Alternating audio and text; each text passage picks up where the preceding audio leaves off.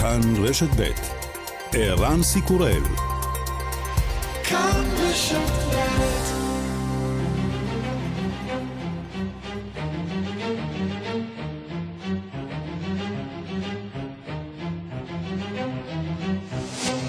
השעה הבינלאומית והיום בעולם.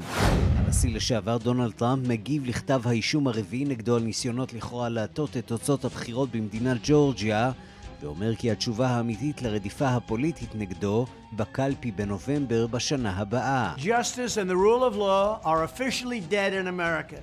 This marks the fourth act of election interference by crooked Joe Biden and the communist Democrats who are absolutely destroying our country. They are doing things to our country that nobody ever thought possible. They know they can't beat me in a fair fight at the ballot box, so they're weaponizing the legal system to try and defeat me. הצדק ושלטון החוק מתים באופן רשמי באמריקה. זהו ניסיון רביעי של ג'ו ביידן המושחת להתערב בבחירות, ושל הדמוקרטים הקומוניסטים שעושים כל מה שהם יכולים להרוס את המדינה שלנו. הם עושים למדינה שלנו דברים שאיש לא חשב שהם אפשריים. הם יודעים שהם לא יכולים לנצח אותי בקרב הוגן בקלפי, אז הם מחמשים את המערכת המשפטית כדי לנסות להביס אותי. עניין ההרוגים באי מאוי שבהוואי מגיע ל-101, מספר לגמרי לא סופי. מושל הוואי ג'וש גרין. 101 lives have now been lost. 27% of the survey has been completed. I spoke with the president this morning. We speak often. If President Biden could just teleport himself over, he would have come here in five seconds. I've never seen such dedication in a president. 101 בני אדם קיפחו את חייהם עד כה, 27% מהשטח נסרקו. דיברתי עם הנשיא הבוקר, אנחנו מדברים לעיתים קרובות. אם הנשיא יכול היה לשגר עצמו לכאן, הוא היה מגיע בתוך חמש דקות. מעולם לא ראיתי נשיא כזה מסור. גרין מתגייס לעזרת ביידן, שסופג ביקורת על כך שעד כה לא הגיע לשטח לטפל במשבר. My wife Jill and I are going to travel to Hawaii as soon as we can. That's what I've been talking to the governor about. I don't want to get in the way. I want to be sure we don't disrupt the ongoing recovery efforts. רעייתי ג'יל ואני נטייל להוואי מוקדם ככל האפשר. אני לא רוצה להפריע, אני רוצה לוודא שאנחנו לא מפריעים למאמצים לאתר בני אדם. שנתיים להשתלטות הטליבן על אפגניסטן, העם ובעיקר הנשים האפגניות זועקות לעזרה, אומר דניאל אנדרס, מתאם הסיוע הבינלאומי לאפגניסטן. One message the Afghan people really give us so forcefully and strongly is please don't abandon us. We have already now a more difficult situation. If you take away our jobs and if you take away um, even the basic needs that we have, what should, where should we end up? המסר שהעם האפגני מעביר אלינו בעוצמה הוא זה, אל תעזבו אותנו, המצב עכשיו קשה יותר, אם תיקחו מאיתנו את הסיוע הבסיסי שמגישה הקהילה הבינלאומית, איך זה ייגמר? בטליבן הודפים את הביקורת גם בנוגע ליחס המפלה לנשים, דובר הטליבן זביהולה מוג'היד. نه د خزینو د کار چاپریال جوړېدل تر ډیرو برخ پورې נשים עובדות בכמה מקומות והן יכולות לעבוד כל זמן שחוקי השריעה מאפשרים זאת ושיש בכך צורך. כך גם לגבי חינוך לבנות. מעולם לא אמרנו שהגבלות יהיו לנצח. מלך ירדן עבדאללה מנסה לפרק מטען פוליטי. המלך הודף ביקורת פנימית ובינלאומית על רקע חוק הפשעים האלקטרוניים, שאמור להגביל את חופש הביטוי בירדן באמצעי התקשורת וברשתות החברתיות. החוק שאושר גורם לתסיסה גדולה בקרב הדור הצעיר ובקרב מפלגות האופוזיציה. أنا وجهت رئيس الحكومة بمراجعة قانون ضمان حق الحصول على المعلومات. הוריתי לראש הממשלה לעיין בחוק ולהבטיח זכות גישה למידע אמין באופן שיסייע להילחם בחדשות כוזבות. ההיסטוריה של ירדן מלמדת שהיא מקפידה על זכויות האזרח, טוען המלך. וגם...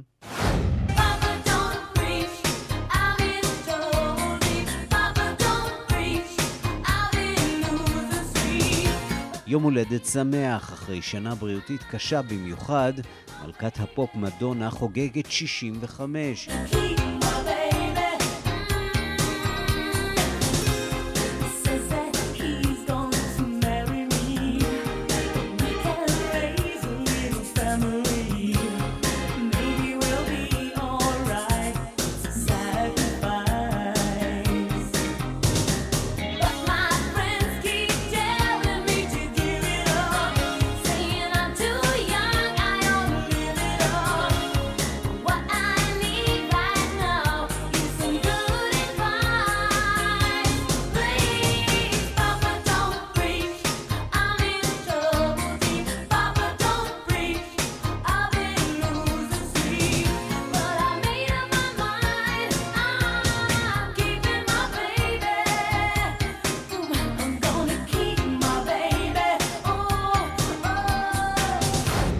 השעה הבינלאומית שעורך עמית שניידר, בביצוע הטכני שמעון דוקרקר, אני רנסי קורל, אנחנו מתחילים.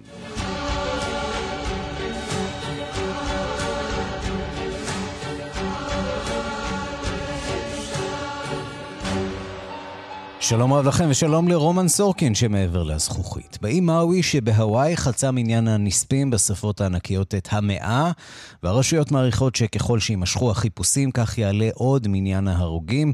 בימים האחרונים שהה כתבנו בוושינגטון נתן גוטמן בעיר להיינה שנמחקה כמעט לחלוטין בשרפה.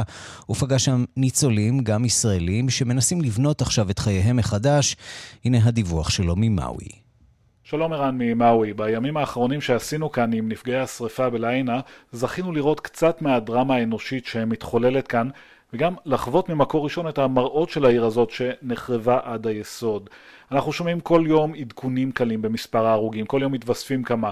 כשנמצאים בליינה אפשר להבין למה. התהליך הזה הוא ארוך ומייסר. הבתים שנשרפו נחרבו לגמרי. כך גם המכוניות שבהם אנשים היו לכודים. צריך ממש לחפור בערימות האפר כדי למצוא שרידי גופות, וזה מה שהם עושים עכשיו. וזו גם הסיבה שהעיר עדיין סגורה לחלוטין. רק תושבים רשומים יכולים להיכנס לביקור קצר, וגם להם אסורה הכניסה לרחובות השרופים. אתמול ושלשום הצלחנו איכשהו להגיע פנימה ולחוות את מה שקורה שם. עובדי תשתיות ופינוי כבר התחילו בעבודה, אבל באזורים שלמים יש שקט מוחלט. אנשי משמר לאומי ושוטרים שומרים על הרחובות סגורים, ורק צוותי הזיהוי עובדים במקום. כרגע מספר המתים עומד על קצת יותר ממאה, אבל לכולם כאן ברור שזה לא ייגמר במספר הזה. אפילו המושל העריך שבכל יום נראה עוד עשרה או עשרים הרוגים עד שתושלם מלאכת הסריקה והזיהוי, וכרגע הם הגיעו רק לשליש בערך מהשטח. בני המזל, אלה שהצליחו להיחלץ, יזכרו כנראה לנצח את הרגעים האלה כשהם נמלטו מהאש הבוערת מסביבם, אבל עכשיו הם מתמודדים עם ערימה עצומה של בעיות אחרות. כשבורחים מהבית, כשעליך רק הבגדים שלגופך, משאירים הרבה מאוד מאחור, זיכרונות, רכוש וגם את האפשרות לגור ולהתפרנס ולחנך את הילדים. כל החיים מתבררים כמאוד מאוד שבירים. וביום שני אנחנו התלווינו אל עדן ברוק אדמינסון, ישראלית שמתגוררת כבר שנים ארוכות בליינה. הלכנו איתה לראות בפעם הראשונה את ביתה, שהיה גם בית העסק שלה, הבית שנחרב ונשרף כולו, והנה קטע קצר מהמפגש שלנו שם כאשר היא רואה לראשונה את הבית. את הכתבה המלאה אנחנו נשדר הערב במהדורה בכאן 11. לא נשאר פה כלום, אה? לא נשאר זכר. מחפשת משהו, אני באמת רוצה משהו. אחד, לקחת איתי. להראות לג'ייסון, לבנות, אני לא יודעת, משהו. אחד. אחד, אני רק רוצה משהו אחד. משהו אחד. תראה, אין כלום. איך ממשיכים מפה? איך ממשיכים מפה? והערב, אה, במהדורת חדשות הערב בכאן 11, כתבתו של נתן גוטמן על מסעו לגן העדן שעלה באש.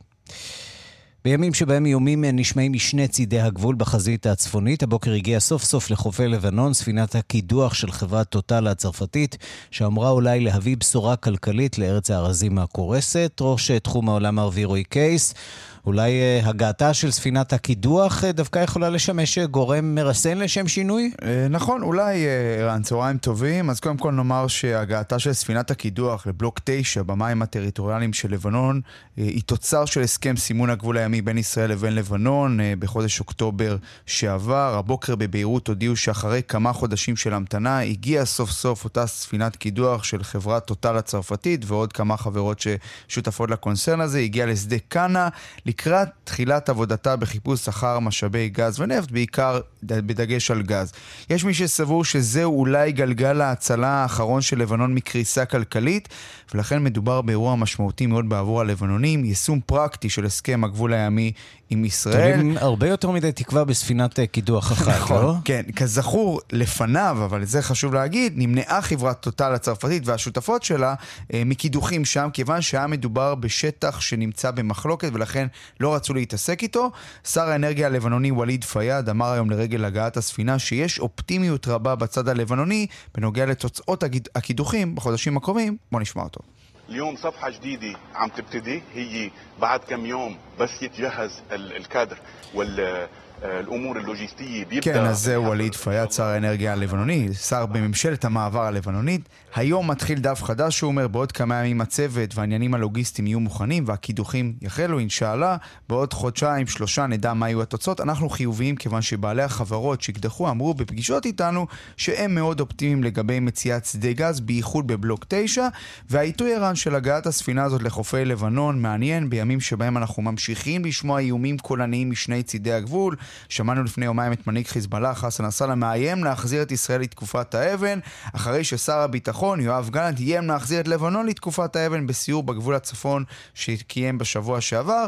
יש תחרות על מי מביא את מי לתקופת כן, האבן, כן. לכך אפשר להוסיף את כל הפרובוקציות שאנחנו רואים מצד חיזבאללה בעת האחרונה באזור הגבול, בראשן אותו, אותה הצבת אוהל מעבר לקו הכחול בשטח ישראל.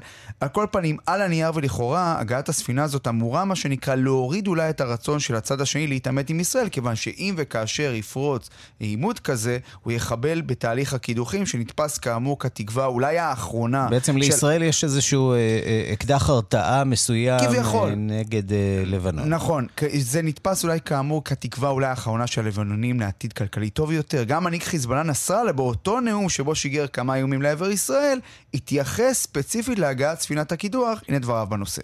خلال أيام قليلة يومين ثلاثة أربعة ستصل السفينة المعنية בבדء الحفر والتنقيب כן, אז נסראללה אומר בנאום שלו לפני יומיים, תוך מספר ימים תגיע ספינת הקידוח לחופי לבנון. כל הלבנונים תולים תקוות, מצפים בקוץ רוח לתוצאות הקידוחים בחוד... בחודשים הקרובים, כיוון שזוהי התקווה היחידה האפשרית אל מול המצור הכלכלי לדידו של נסראללה שמוטה על לבנון. כלומר, גם נסראללה מבין את uh, שורש העניין.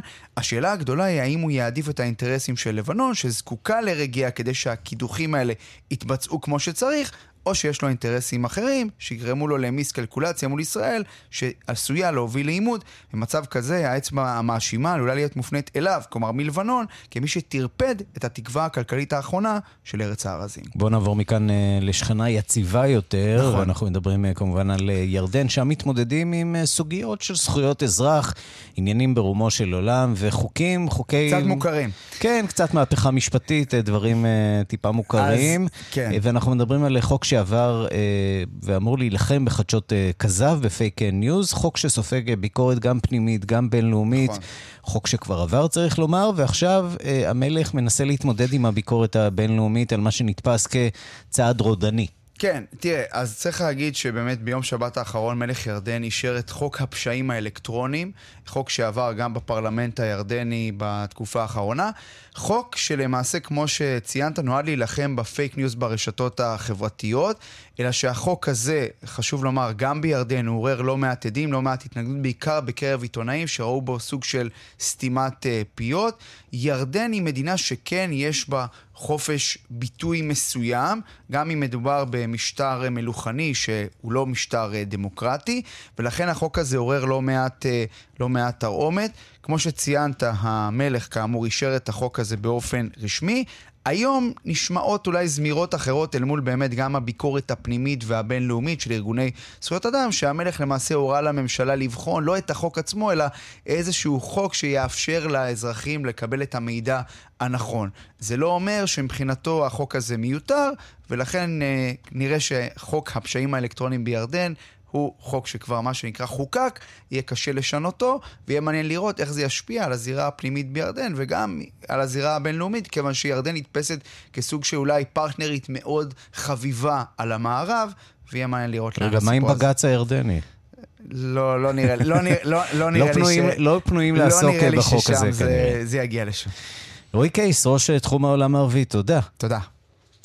אנחנו מכאן למתרחש באתיופיה, שם אה, הייתה אתמול תקיפה אווירית אה, באחת הערים באזור אה, אמהרה. 26 בני אדם נהרגו במתקפה הזאת. יש גם דיווחים על מעצרים נרחבים של בני אמהרה בבירה אדיס אבבה, וכל זה קורה בעיצומה של לחימה ועימות קשה מאוד בין השלטון המרכזי, שנשלט בידי בני האורומו, לבני האמהרה. ואנחנו רוצים לומר שלום לחברת הכנסת צגה מלקו. שלום רן. ילידת העיר גונדר, חברת כנסת מטעם הליכוד, לשעבר עמיתתנו כאן, ב, כאן בשפה האתיופית, כאן רקע. אמהרית. אמהרית כמובן, כן, אמהרית וטיגרינית, אלה שתי השפות כן.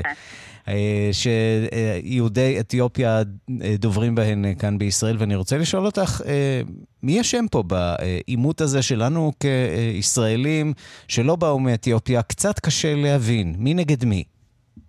באמת, תראה, קודם כל אתיופיה זו מדינה גדולה, זה אפילו מבחינת אוכלוסייה מקום שני באפריקה. היום באתיופיה חיים 110 מיליון אנשים, מדינה ענקית. המדינה היחידה שלא נשלטה על ידי קולוניאליזם, ויש את הגאווה האתיופית. זו מדינה מאוד מאוד עתיקה. לצערי הרב, בגלל ריבוי שבטים, יש 83 שבטים, mm-hmm. ויש שבט הגדול שנחשב אורומו, והשני אמרה. אמהרית בא מאזור שדוברי אמהרה, אמהרית. זה בעצם האזור שבו, אה, שממנו באו אה, רבים מיהודי אה, אתיופיה. נכון. רוב יהודי אתיופיה היינו באזור אה, גונדר, זה אמרה, וחלק קטן באזור אה, תיגראי וסמוך. אבל מה שקורה היום, השלטון המרכזי איבד את השליטה. ואבי אחמד כשעלה לשלטון לפני כחמש שנים, אפילו קיבל אה, אה, פרס נובל לשלום. Mm-hmm.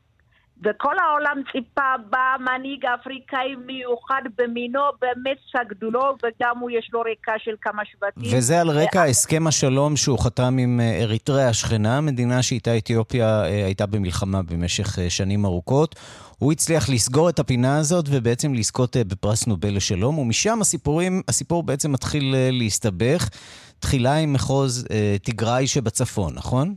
נכון, בדיוק. מה שקרה, הוא עשה שלום עם... אריתריאה, אבל את המדינה אה, לא יכול להשתלט בה, לא יכול לשלוט בה. קודם כל, הוא בעצמו, בהתחלה, למה נתנו תקווה באבי אחמד? אבא שלו אורומו, אמא שלו המהרה, והוא נולד לאבא מוסלמי, והוא מאמין בנצרות.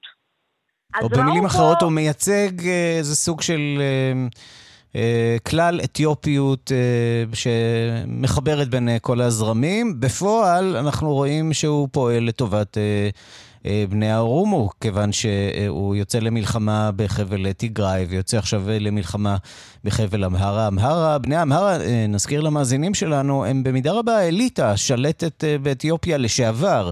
האוכלוסייה נכון. ששלטה באתיופיה, אמנם לא הרוב, אבל האליטה. כן, האליטה וגם מבחינה מספרית השני בגודלה, זה 40 מיליון תושבים. Mm-hmm.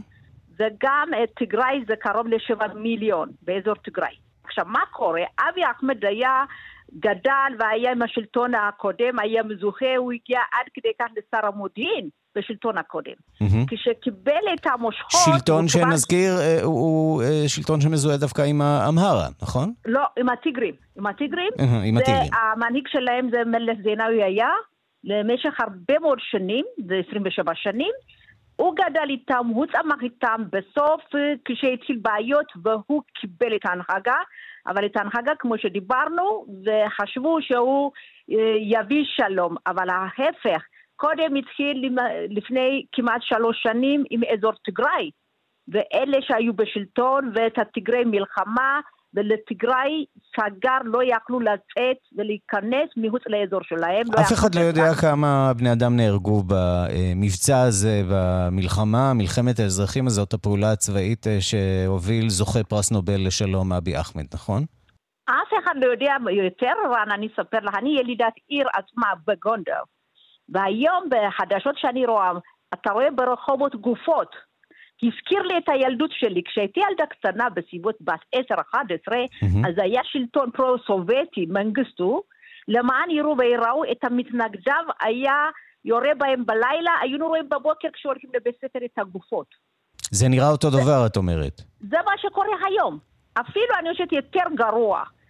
ואז מה, מאיפה בא? כי השלטון המרכזי, אבי אחמד לא שולט, בהתחלה היה עם טיגריי, עכשיו יש יחידה לוחמת, מחתרת שנקרא פאנו, באזור המערב. Mm-hmm. אזור המערב זה 40 מיליון תושבים, זה המון, גם באזור דרום, באזור של אה, אורומו, יש את המהרה מלפני מאה שנים, הלכו ליישב את האזור. אז בואי נסביר, בעצם מה שאבי אחמד אה, עושה בחודשים האחרונים, זה יוזמה בעצם לאחד את כל כוחות הצבא האזוריים, להפוך אותם...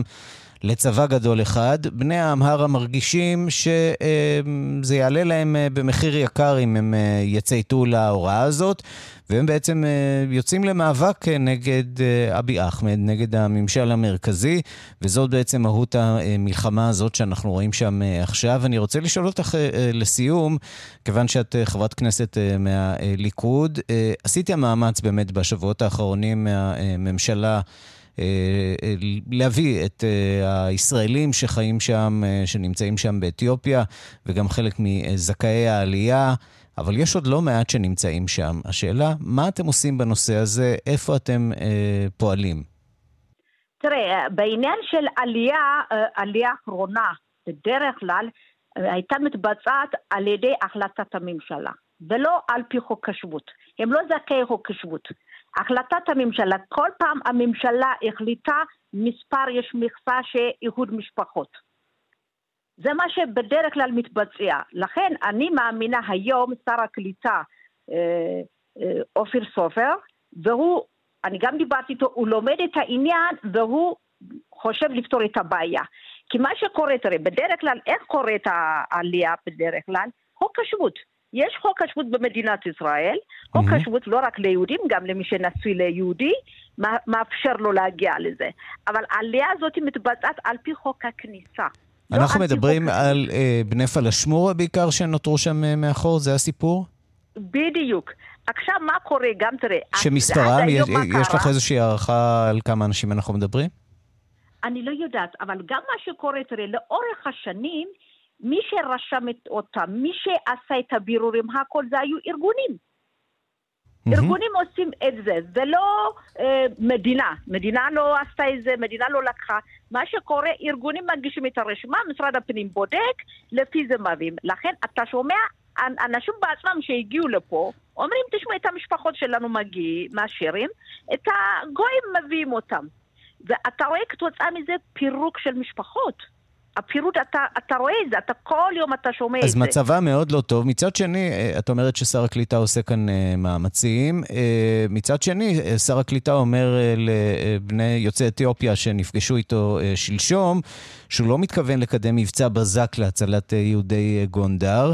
הוא אמנם מקשיב לטענות ואומר שהנושא הזה יטופל, אבל על פניו לפחות לא נראה שהממשלה, שאת חבר, חברה בכנסת שלה, מחויבת באמת לפתור את הבעיה הזאת ולהציל את אה, אותם אה, יהודים או בני פלשמורה שנמצאים שם באתיופיה. זה, זה צריך להדאיג, לא?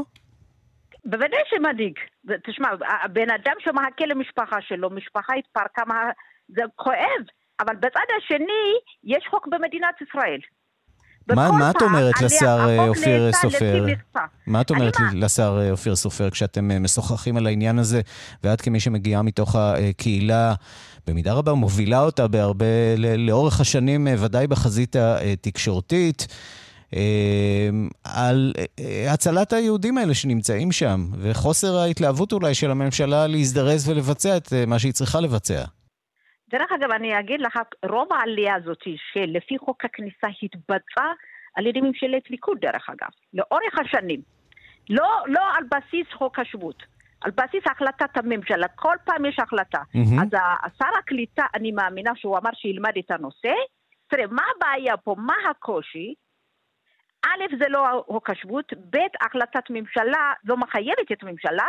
בנוסף לזה, אף אחד לא יודע מי רושם אותם, מי בודק אותם, מי זכאי, מי לא זכאי. אף אחד לא יודע. לכן כתוצאה מזה אתה רואה, אפילו באיחוד המשפחה, איחוד משפחות, יש חלק שבאמת מגיע להם לא התאחדו, יש אלה שלא הגיעו לפה. אתה רואה את זה. אז לכן, אני חושבת... צגה, את לא, את לא מרגישה שאת עושה קצת אה, הנחה לממשלה, שיש לה כאן אחריות אה, לדאוג ליהודים האלה? לא, אני לא עושה הנחה. הממשלה, תראה, יש שר הקליטה, זה תפקיד שלו, והוא חדש, הוא צריך ללמוד אותו, ואחר כך לפי זה יחליט. חברת הכנסת וגם, אה, צגה כן, מלקו. אבל, אבל אני אגיד לך משהו, mm-hmm, בדיוק כן. מה שקורה, תראה, התקופה מאוד קשה, תקופה של מלחמה, המשפחות שם, ואתה לא יודע מה יקרה, ואנשים דואגים, הכל הכל, אני מסכימה, הכל יש לו. אבל יחד עם זאת, צריך לעשות משהו, למשל, הממשלה שנתנה שלושת אלפים, אנשים יבואו, את המכסה הזה כבר סיימה אותו. Mm-hmm. וגם יש חוק, יש אלה שזכאי חוק השבות גם יש, הם לא הרבה. הנה עכשיו כשבאו והביאו 44, לפני, בשבוע שעבר, 44 זכאי חוק השבות. לכן, שר הקליטה, אני דיברתי איתו, הוא אמר, ילמד את הנושא, ויביא את זה לפתרונה. טוב, נקווה שהעובדה שאת uh, שם תסייע לשר הקליטה uh, לזרז את תהליך הלמידה, כיוון שאת uh, תוכלי להסביר לו את כל התהליך הזה והקושי והפלונטר, כן, ואולי... אנחנו, יוכ... דרך אגב, אנחנו היום בשלושה יוצאי אתיופיה בכנסת. כן, כן טוב, זאת רק ההתחלה, את יודעת. מסכימה איתך. צגה מלקו, חברת כנסת מהליכוד, עיתונאית לשעבר, תודה רבה לך על הדברים. תודה, רן, תודה.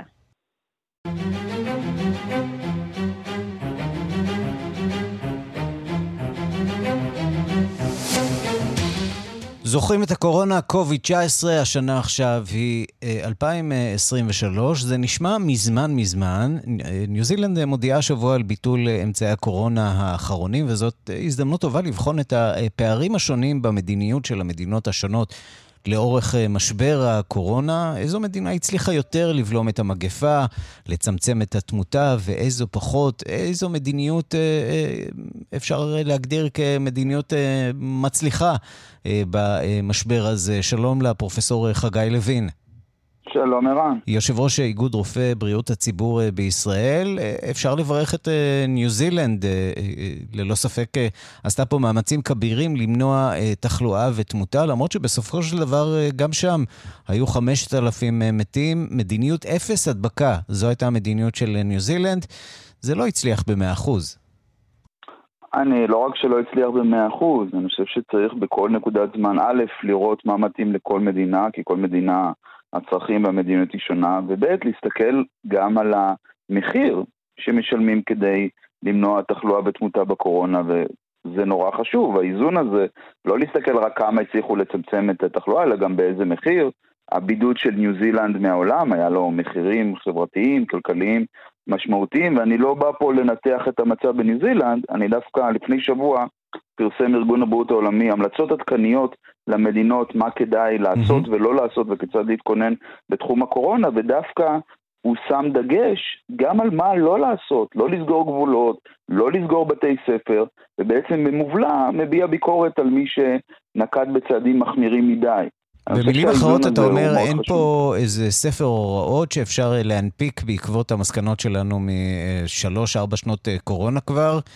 אה, אין איזה ספר או כלל אה, אה, אצבע שאפשר להשתמש בו לכל המדינות בבת אחת. זה נכון. מצד שני, יש, יש דברים שאנחנו מבינים. אנחנו מבינים למשל שביטחון תזונתי הוא דבר מאוד חשוב. כי חוסר ביטחון תזונתי מעלה גם את התמותה מקורונה וגם ממחלות אחרות, וזאת השקעה מאוד מאוד כדאית שלא יהיו אנשים רעבים.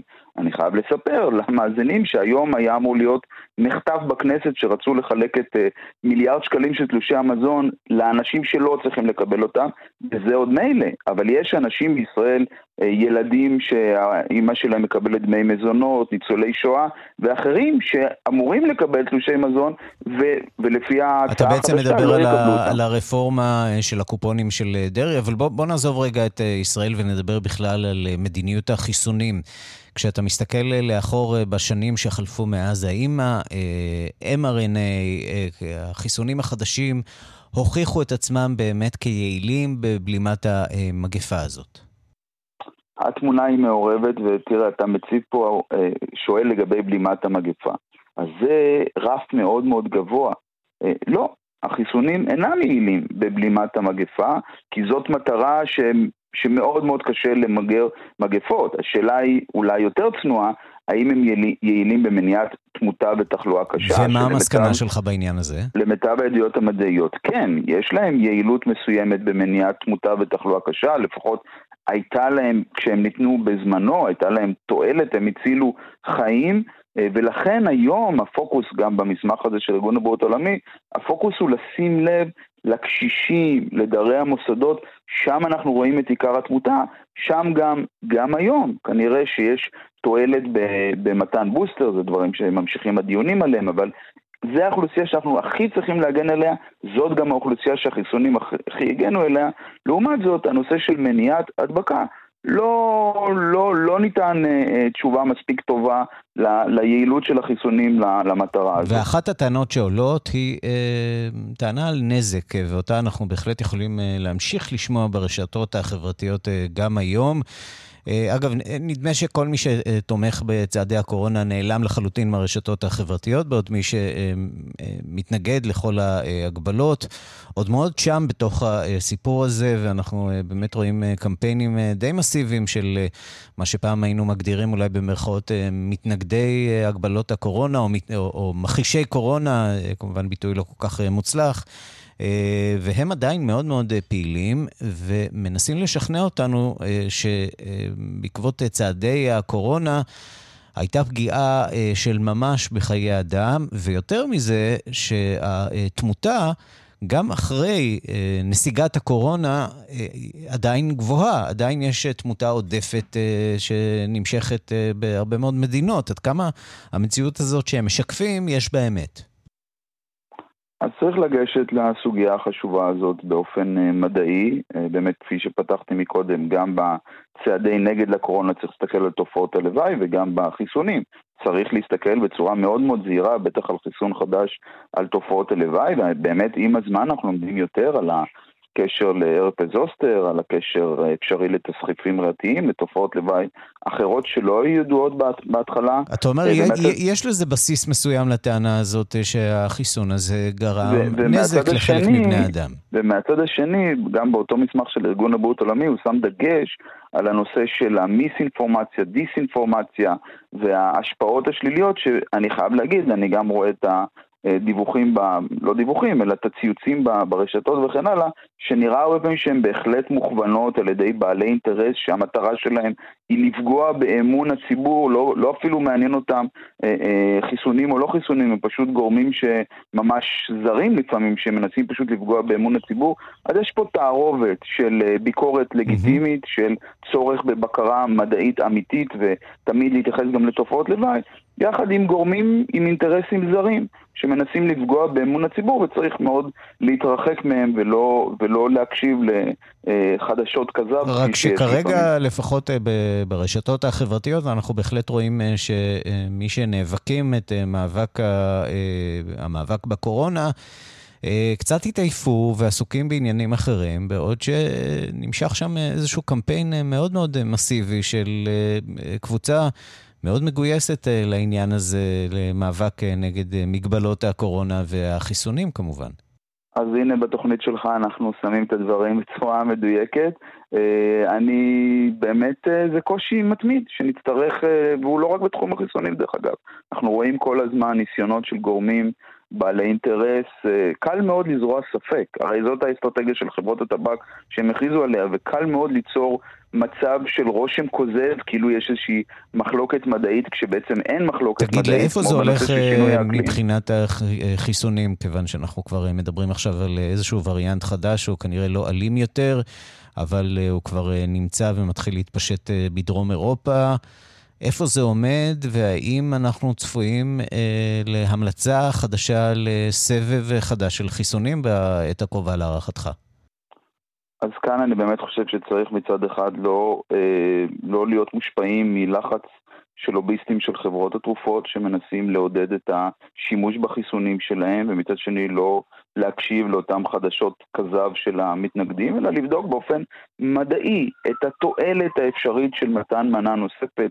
הדבר הזה טעון הוכחה, וזו הוכחה מורכבת בתנאי ודאות, כי אנחנו לא יודעים איזה זנים יסתובבו ומה תהיה רמת התחלואה, ועד כמה מנה נוספת עוזרת, וגם האוכלוסייה מעורבת, חלק קיבלו ככה וככה מנות וכדומה. ברור לחלוטין שהאוכלוסייה להתמקד בה זה הקשישים, דרי המוסדות, אנשים שהם בסיכון גבוה, להסתכל על תמותה בתחלואה קשה כ- כמשהו שאנחנו רוצים לצמצם אותו, ולא כמו שבעבר שניסיון לבלום את, ה- את ההתפשטות. אני חייב להגיד, אני זהיר בעניין הזה במובן שאני, באופן אישי, אני אצטרך אבידנס ברמה טובה כדי להשתכנע שאכן כדאי לתת uh, מנות נוספות, אבל מהצד השני צריך, וזה מה שממליצים המומחים בעולם, צריך לאפשר. בסדר? צריך לאפשר לאנשים שרוצים לקבל מנה נוספת או להיבדק, לעשות את זה, ואני כן... במילים אחרות, ש... אה, אתה אומר שאם יהיה חיסון אה, נוסף, לא תיקח אותו?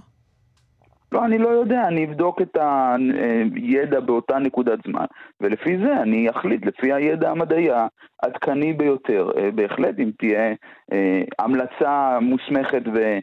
אבידנס טוב לתועלת, אז בוודאי ש... שאני וגם ממליץ לקרובים אליי ולמי שרוצה לשמוע בקולי לעשות את זה, אבל, אבל צריך לא להמתין באופן, כמובן לא ל... למידע המדעי. פרופסור חגי לוין, יושב ראש איגוד רופאי בריאות הציבור אה, בישראל, תודה רבה לך על הדברים. הערה אחרונה, כן? אם אפשר פשוט, כי באמת המוסדות זה לא רק העניין של החיסונים, אלא הצפיפות במוסדות וההזנחה שלנו של המוסדות. הייתה אתמול שביתה במרכזי יום לקשיש, אתה יודע מה, אבל, אבל את זה אנחנו נשאיר אולי לתוכניות האחרות שלא עוסקות בחדשות חוץ, אה, אני בטוח שחשוב אה, לעסוק בנושאים האלה. צודק, אבל זה לקח בכל העולם. יש לנו רק 40 דקות לעסוק בעולם, ננסה לעשות את זה כמיטב יכולתנו. תודה רבה, פרופסור חגי לוין. תודה, תודה.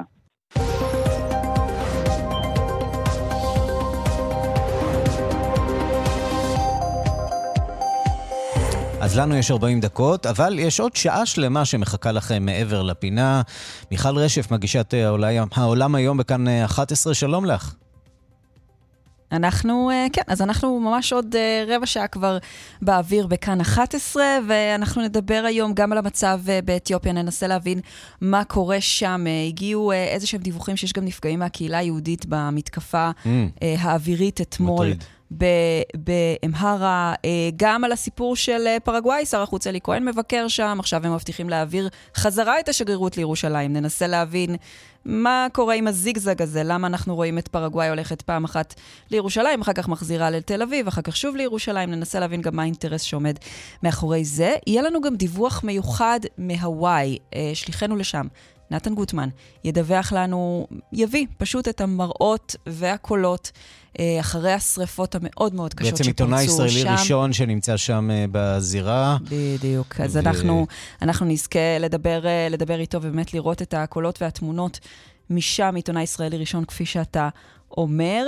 גם נדבר על חוקרי מוח שהצליחו לשחזר שיר של פינק פלויד. לפי שדרים שתועדו במוח של הנבדקים. זה סיפור מאוד מעניין, יש לו הרבה mm-hmm. מאוד השלכות, גם ביחס לאנשים שאתה יודע, מתקשים בדיבור או לא יכולים לדבר ולתקשר.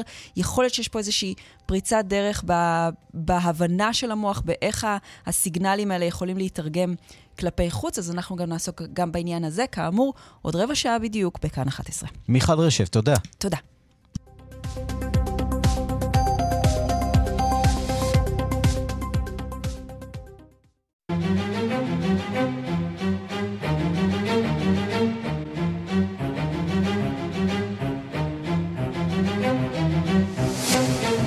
השעה הבינלאומית מונס דבור, הכדורגלן הישראלי המשחק בשורותיה של קבוצת אל-אהלי מאיחוד האמירויות, ממשיך לעורר עניין ומחלוקות גם בעל כורחו, ולא רק בגלל מה שקורה על הדשא. הנה הדיווח של עורך הספורט, ליאן בילדאו. כן רן, החלוץ הישראלי מונס דבור, שעבר הקיץ מהופנהיים הגרמנית לאל-אהלי מהאמירויות, עמד השבוע במרכזה של סערה פוליטית, אבל גם נתן תשובה מוחצת אמש על המגרש.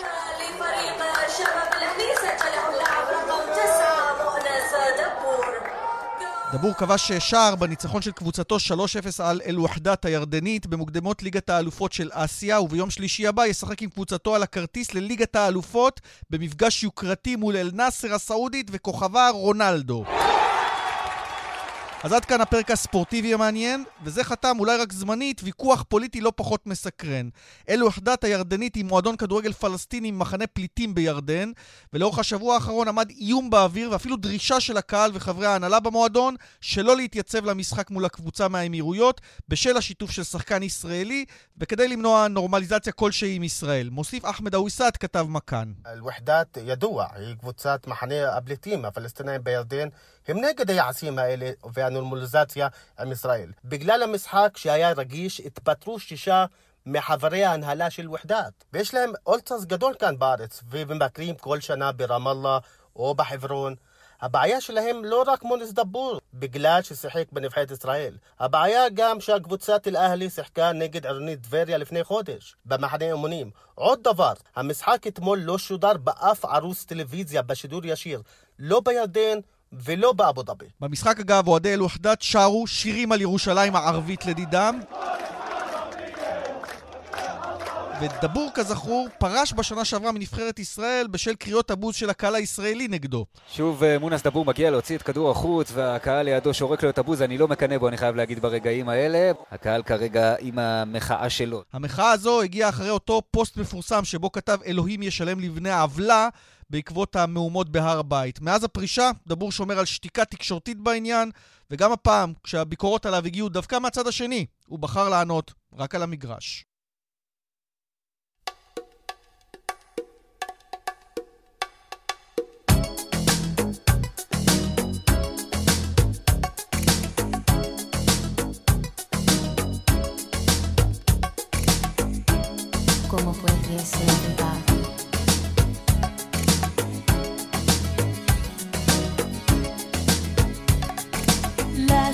ואם אתם עדיין לא רוקדים לצלילים האלה, כדאי שתתחילו. אנחנו חוגגים, יש לנו כאן מסיבה קטנה. מדונה חוגגת 65, זאת הייתה שנה לא קלה מבחינת הבריאות שלה, לא, לא כפי שהייתה בעבר.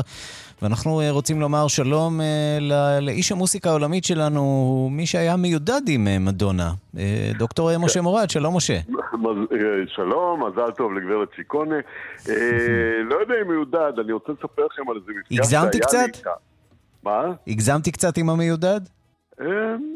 מפגשים פה ושם באירועים שאני רוצה דווקא לספר לך על מפגש שלא קשור בכלל לתעשיית המוזיקה והיה מאוד מאוד מפתיע. כשהתחלתי לעבוד בלונדון אה, בחברת EMI בשנת 2000, ב-2001 ככה, היה לי חבר שעבד אה, במרכז הקבלה בלונדון. ושמר שם, היה הרבה ישראלים עבדו שם אה, בתקופה הזאת. הוא אמר לי, תשמע, אתה לא תאמין, אבל כבר כמה שבועות אה, מדונה, כשהיא נמצאת בלונדון, היא מגיעה לארוחת אה, שישי שלנו ולתפילה קודם. למה שלא תבוא ביום שישי הזה? יש סיכוי שהיא תגיע. לא כך האמנתי, ואמרתי, יאללה, נלך. אה, אה, הלכתי לארוחת שישי ביום שישי במרכז הקבלה, ואכן אנחנו מתחילים, זה חדר ממש קטן הזה היה, זה היה לפני המרכז החדש שהיא אחרי זה בנתה והשקיעה בו בלונדון, mm-hmm. שגם שם הייתי, אבל אז בפעם הראשונה זה היה ממש חדר קטן כמו כיתה, איזה אולי 40-50 איש, חצי גברים בצד אחד, חצי נשים בצד אחר. אה, אני נכנס, אני כבר רואה אה, ממש אה, כמה דקות אחרי שהתפילה התחילה, שנכנסים גיא ריצ'י ושני הילדים, אז הם היו ילדים קטנים כמובן, לורטס. יש לו כבר שישה צריך להגיד, שניים כן, ביולוגים כן, שלה ברור. ועוד ארבעה מאומצים. אלה שלה, אחד ממנו ואחד, והילדים ועם גיא ריצ'י יושבים שורה ראשונה, אמרתי, טוב, קודם כל זה מעניין, אבל היא בטח כבר לא תגיע וזה, בטח היא לא נמצאת בלונדון, ואז בערך חצי שעה אחרי שהתפילה מתחילה, היא נכנסת. וגס וואט, אני נמצא בקצה של השורה, כי הייתי כזה אורח שם, אז אמרתי, אני לא אדחף בין כולם, אני בקצה של השורה של הגברים, ממש ליד איפה שמתחילה שורת הנשים, והיא נעמדת ממש ב, אה, לידי, זאת אומרת, הכי קרובה אליי, mm-hmm. יושבת, עומדת, רוב התפילה היא בעמידה, יש שם איזה קטע שגם צריכים אה, להחזיק ידיים אחד לשני, אה, ו... והיא מניחה את כף היד שלה על כף יד שלי. Mm. ואנחנו מסתכלים קצת אה, מחייכים, בשלב יותר מאוחר שאלה אותי בן כמה, נסתבר שאנחנו באותו גיל, היא טיפה יותר צעירה, ולא אה, משנה, ואז, ואני בשוק, ואני אומר, אני חייב לספר לכולם, והיא יודעת את המילים של התפילה בעברית בעל פה. הרבה יותר טוב כמובן ממני וגם מהרבה אחרים שהיו שם. משה, בוא, בוא נגיד מילה על הקסם אה, שלה והכוח שלה כזמרת. שמצליחה באמת אה, להחזיק, אה, מה, כבר יותר מ-40 שנה, אה, קריירה פנטסטית, יוצאת דופן. בוא אני אספר לך על קטע של שירה שקשור לאותו ערב, והיה די מדהים. אחרי התפילה הזאת, הייתה ארוחת ערב, אנחנו יושבים, כולם בארוחת ערב, ארוכה מאוד אל תוך הלילה, ומתחילים לשיר כל מיני שירים בעברית. ואז מדונה מצטרפת כמובן, יחד עם כולם, לא כסולו, ושרה בין השאר את השיר של להקת שבע, סלם, סלם. יהיה שלום עלינו, הרבה שירים בעברית. למחרת אני צריך לדבר אה, בעניין אחר עם אחד מחברי להקת שבע, אני מצלצל אליו, אני אומר לו, תשמע, אה, אתה לא תאמין מי שמעתי שרה את השיר אה, שלכם אתמול. אז הוא אמר, מי, מי כבר יכול להיות? הוא בכלל חשב שאני בישראל. אמרתי לו, מדונה. אז הוא אומר, יא, בוא'נה, רק התעוררתי עכשיו, תפסיק לעבוד עליי. ואחרי זה הוא הבין שזה היה נכון. לגבי מדונה והכוח שלה, הוא הרבה מעבר לשירה במשך השנים, אפשר לדבר על זה שעות, יש לזה המון מאמרים אקדמיים. היא, זה לא משנה כרגע אם היא מזייפת פה ושם, אם היא פספסה באירוויזיון וכל הדברים האחרים אה, שקרו לה גם בתקופה האחרונה. אני מאוד מקווה שהיא תחזיק מעמד. יש עוד הרבה סיפורים עליה, שוב, שאני באופן אישי מכיר, כולל אה, אה, תמונות אצלה בחדר שהיא קנתה מצלם אה, שהיה אה, בן זוג שלי לשעבר, mm. וגר בלונדון עכשיו, אה, קובי ישראל, אה, ולפעמים מעלה באינסטגרם, או אולי בטיקטוק עכשיו, כל מיני קטעים של הילדים רוקדים, ורואים את התמונה שם שנמצאת אה, במטבח או בסלון. תמונה שמצוללת בשנקין, אגב, עם כתוביות בעברית של מוכר פירות. אז זה היה קצת סיפורים אישיים על מדונה. משה אבל... מורד, הסיפורים האישיים האלה באמת אה, מרגשים, אה, ואתה יודע, זכינו להצצה ועוד קצת רכילות גם על החיים של מדונה וגם טיפה על החיים כן, שלך. כן, אבל מחזיק לאצבעות שתהיה בריאה. ושתמשיך להיות איתנו הרבה מאוד. כן, סיבוב ההופעות אה, הבא שלה שתוכנן ל-15 ביולי, אה, נדחה בגלל האשפוז שלה אה, בסוף חודש יוני, אבל הוא יתחיל ב-14 באוקטובר בבריטניה, וייחתם ב-15 באפריל בטקסס. משה מורד, איש המוסיקה העולמית שלנו, תודה רבה. תודה, תודה.